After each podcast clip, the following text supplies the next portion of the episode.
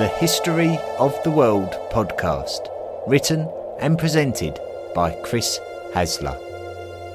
And this is the History of the World podcast, Unscripted.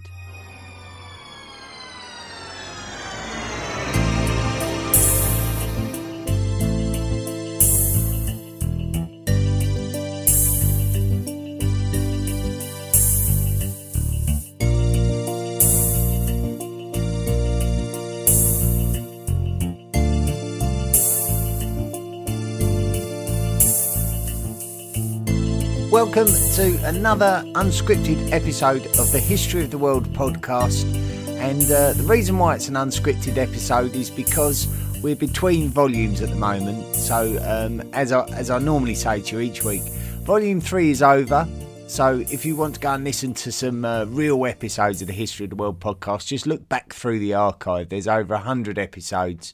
And coming up later in the year, we've got Volume 4. Now, Volume 4 will focus on the medieval world.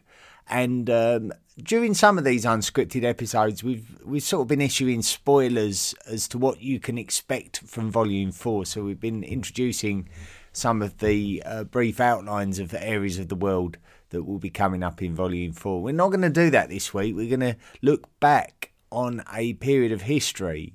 We're going to go back to the era of Volume 3, and something I was reading quite recently was about the Kitos War. And the Kitos War is something that we really didn't focus on too much, really, in Volume 3. And it's forgivable just basically due to the fact that it's sort of overshadowed by events before and indeed after. But the Kitos War was centred around the city of Jerusalem, and we did touch upon it during Volume 3 when we spoke about Trajan's, the Roman Emperor Trajan's campaigns into Mesopotamia, and when he successfully sort of reached the Parthian city of Tessithon. The events of the Kitos War began to unfold, and it actually distracted him from being able to capitalise on his advances in Mesopotamia. So let's look at the Kitos War, but really we want to focus on the overall outline of the Kitos War. It was actually it was involving Jerusalem, and it was involving the Jews. And Jerusalem, as we know, will be very heavily featured during Volume 4, especially in regards to the Holy Lands and the Crusades, and then even beforehand when the Muslims took Jerusalem from the Byzantines. And we also focused quite heavily on Jerusalem during certainly Volume 2 and Volume 3, especially when we introduced the early religions of the Levant and the biblical stories of the kingdom of Israel and the kingdom of Judah, and also in regards to the Jewish populations of Jerusalem and their story when the Roman Empire expanded into Levantine territory. Now, Jerusalem, obviously, as we know, is the home of the biblical Jews and those Jewish populations that have ever since been associated with Jerusalem, and going forward, the diaspora of Jews that have been displaced mainly through historical events. Now, one of the more famous stories of ancient history, when the Babylonians invaded Jerusalem, and they took the Jews and they transported them to Babylon, the city of Babylon, where they sort of lived in exile. And Jerusalem, this wasn't the first time that Jews had been expelled from Jerusalem. The Assyrians did it beforehand, but very much the Babylonian exile it really resonates quite a lot in Jewish and Christian populations today. and it's very much a story of the Old Testament. The Persian king, the Achaemenid Persian king Cyrus the Great, emancipated the Jews from Babylon and allowed them to go back to Jerusalem. Their first temple, Solomon's temple, had been destroyed, and so they built a second temple, and they sort of existed there really throughout the closing centuries of the first millennium BCE until the Roman Republic began its major expansion. And the great statesman of the Roman Republic, Pompey, went on campaign into the Levant, into Asiatic lands, and this is when the Romans came into the realm of the Jews and Jerusalem. And it was in 63 BCE that Pompey successfully took control of Jerusalem, and really it became sort of a client state of the Roman Republic, and then subsequently the Roman Empire that would emerge from what was the Roman Republic late in the first century BCE. Jerusalem was really just a client of the Romans, and this is where we get the stories of King Herod. And we see that the identity of Jerusalem was being compromised by the Romans more and more. Now, such was the religious and political identity of Jerusalem and Judea that as a Roman province, things became very, very uncomfortable as they recognised the Romans were trying to diminish their identity, basically, as an independent or a autonomous region. Certainly, if they weren't economically autonomous, they certainly felt that they were ideologically autonomous. They saw themselves as Jewish, and they saw themselves as sacred in terms of anyone trying to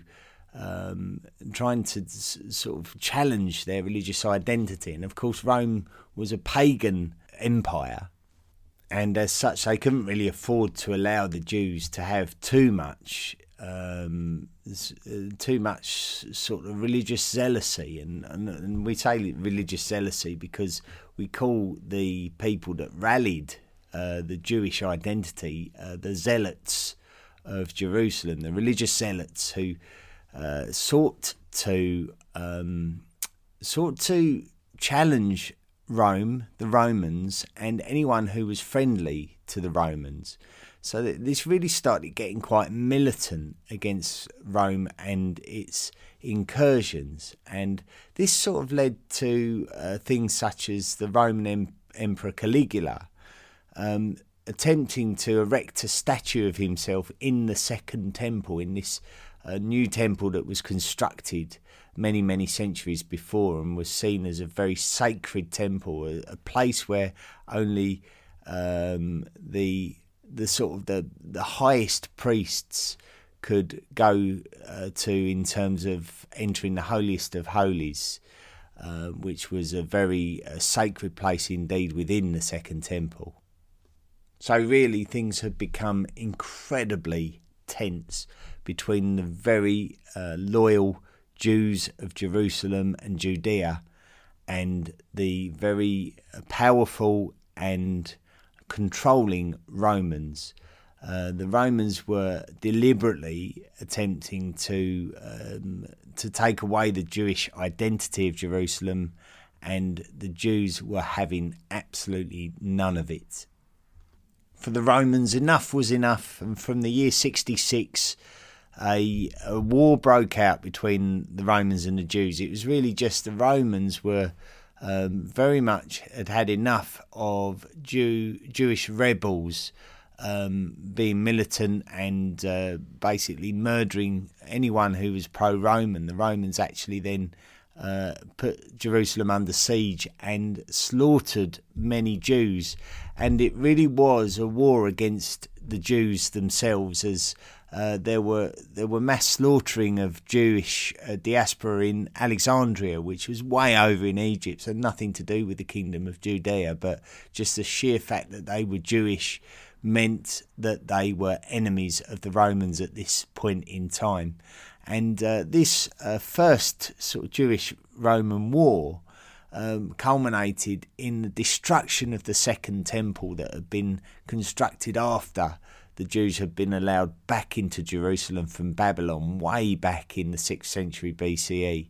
And so it was hugely iconic. Many of the Jewish people who had been exempt from taxes were now forced to pay taxes to the Romans after they had successfully put down this Jewish rebellion, and things would never be the same again for the Jewish population, especially in the city of Jerusalem and its surrounding area. Many Jews were taken back into the Roman Empire itself and were consigned to a life of slavery, and many men were even turned into Jewish martyrs by being sent into gladiatorial arenas and having to battle with other gladiators or the animals, the ferocious animals of the Roman amphitheatres. This really served in the long term to rally Jewish identity. If the Romans felt that they were going to crush Jewish identity, their harsh treatment of the Jews would have the opposite effect in the long term. It would rally the Jews in their united struggle, and much like when the Babylonians subjected them as well. If you pick on the Jews, you can be sure that they will rally, and they will regroup and rally. So almost you could say the same mistakes being made over and over again. But certainly the Romans definitely felt that they had crushed the Jews at this point. Now, there wasn't a lot of drama for the next two generations, really, after this happened. But certainly, the Jews who were subject to all of this really had this bitter resentment of the Romans and how they had been treated, and there were still rumblings going on throughout the Roman Empire and the Asiatic lands. Not least of all, actually, through Mesopotamia, where we see the diaspora of Jews that were created by the Babylonian exodus, the exile of the Jews to Babylon so many centuries beforehand. There were a number that remained in that area of the world, in Mesopotamia, and they remained there right the way through to the 20th century and the creation of the modern country of Iraq from the remnants of the Ottoman Empire. And it was these Mesopotamian Jews that were really quite integral in terms of their position when Emperor Trajan was in control of the Roman Empire. And this is because the Mesopotamian Jews actually respected the Parthians who were in control of their territory, and felt that they had been treated with a lot of religious tolerance, and the likes of that the Romans had certainly not afforded Jewish populations beforehand. So when the Romans entered into Asiatic lands and took control of Armenia and started going down the rivers of Mesopotamia and trying to control the Parthian territories of Mesopotamia and the very important cities of Seleucia and Tessithon, we saw that the Jews were really quite concerned about what it would mean for them if the Romans took control of this territory, and the Jews sort of started rallying up once again, and this would lead to the period of the Kitos Wars. Now, this time the year was 115, and we saw Jewish rebellions breaking out against the Romans, right from Mesopotamia through to Jerusalem. Alexandria, the Egyptian lands and the Nile Delta was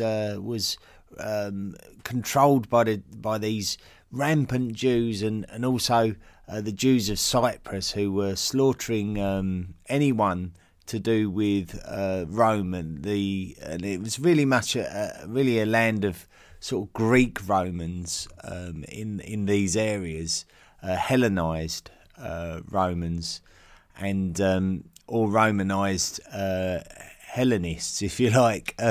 You could describe it either way, but whatever happened, the Jews were rising up all over the place, and the Roman Emperor Trajan had to send for a commander called Lucius Quietus, and it was after this commander, Lucius Quietus, that we get the name the Kitos War, as it is very similar to his name. And it has come down to us historically as the Kitos War, and the culmination of this war ended in Cyprus. The revolts were ultimately put down, and after a lot of damage was caused by the revolting Jews, it was eventually put down, and Quietus was put in charge of Jerusalem ultimately, and he really brought in a new wave of Hellenism into the city. The Jews were still living, but in very heavily Romanized, Hellenized conditions, and this situation still did not bode well for the future. Now, strangely enough, Quietus was actually executed by the Emperor Hadrian, who viewed him as a threat to his own position.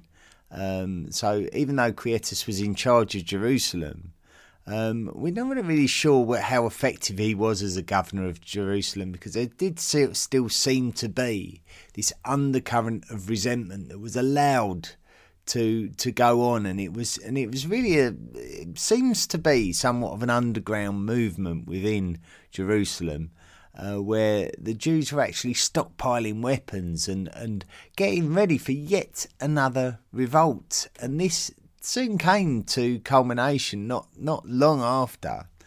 We've covered this. It's called the Bar Kokhba Revolt. Now, Jerusalem had faced substantial destruction in the wake of all of these rebellions and what it took for the Romans to put down these rebellions. And the Romans attempted to rebuild Jerusalem as a Roman city, and this didn't go down very well at all. Simply put, the Bar Kokhba revolt was the Jewish population of Jerusalem effectively declaring their independence from Rome, and the Romans would understandably come and put that revolt down, and this subsequently was the straw that broke the camel's back in terms of what the Emperor Hadrian felt he needed to do to prevent further rebellions, and there was very much a mass slaughtering of Jewish populations and an expulsion of the Jews from Jerusalem, and that was it. The Jews were forced out of Jerusalem, and this long and protracted rebellion from the Jews against the Romans that went on for several decades had finally come to an end. And it wasn't really until the emergence of the Arabs, the Islamized Arabs, who came along in the 7th century, that the Jews were allowed to peacefully enter Jerusalem once again. So the Jerusalem was somewhat under Roman and Byzantine, subsequently Byzantine rule, and the Jews were still banned from Jerusalem until the aftermath of the Prophet Muhammad and his his Rashidun Caliphate started taking control of the Arabian Peninsula, and once they took control of Jerusalem, the Jews were allowed back. But this the treatment of the Jews really only served to give them more identity in the modern world, and it's a fascinating chapter in history. Certainly after the first Great Revolt, when we go back to the 70s, I think it may have been around the year 73, that this mass suicide of the Jews in the very first revolt that took place, this mass suicide at Masada, is somewhat poignant. The fact that the Jews chose to kill each other rather than actually individually commit suicide, as it was seen as an act of sacrilege to commit suicide. So they agreed to kill each other rather than commit suicide. It was quite a poignant story of history, and so there it is. We really just covered the period which we can call the Jewish-Roman Wars, and I think that is a very fascinating story, and very much leads us into episode 1 of volume 4 as well. So, so there's almost a little bit of a lead into what's coming up in our first real proper full podcast episode of volume 4, which hopefully will be coming in the next month or two.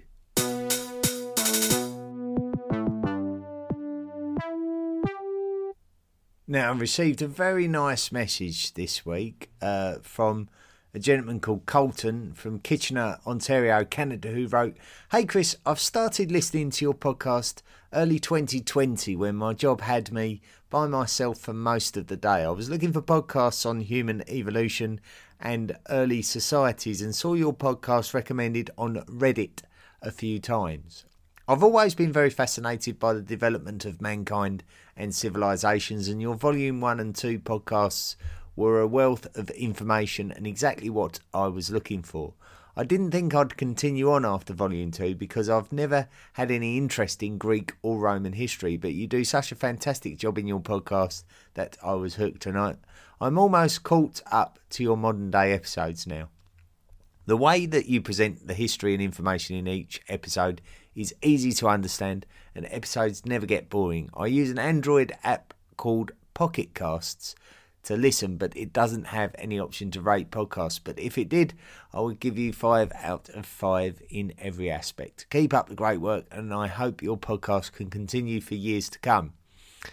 Thank you very much, Colton. A very warm message once again. I'm overwhelmed by the warmth of messages that I receive, but that's very kind of you to write that, and it's quite rewarding for me to know that I've encouraged someone to maybe listen to a period of history that they may not have necessarily prioritised previously. So I really do thank you for taking the time to write that very good message, Colton, and hope you continue to enjoy the podcast. Of course, for me, I know that I'm very excited by all the periods that we've got coming up. So, and I hope many of you will feel the same way. And if maybe some of you have not necessarily had your attention captured by these periods, then hopefully we can do this journey together. Now, I've just realised that I'm not particularly good at keeping up with those messages that have been sent to me through the Facebook Messenger link, and so I apologise for that. I've realised that I've got a backlog of messages in there from going back way back to July, so I really need to sort of get on top of those. So I apologise if you have messaged me through the Facebook forum. It's not really a priority forum for me. I don't mean that rudely. I just mean that I'm always reading emails that are sent to me directly and reviews. I need to make time to have a look through my Facebook inbox, so I will try and do that this week, and then if there's any interesting messages in there, I'll read them out on next week's podcast.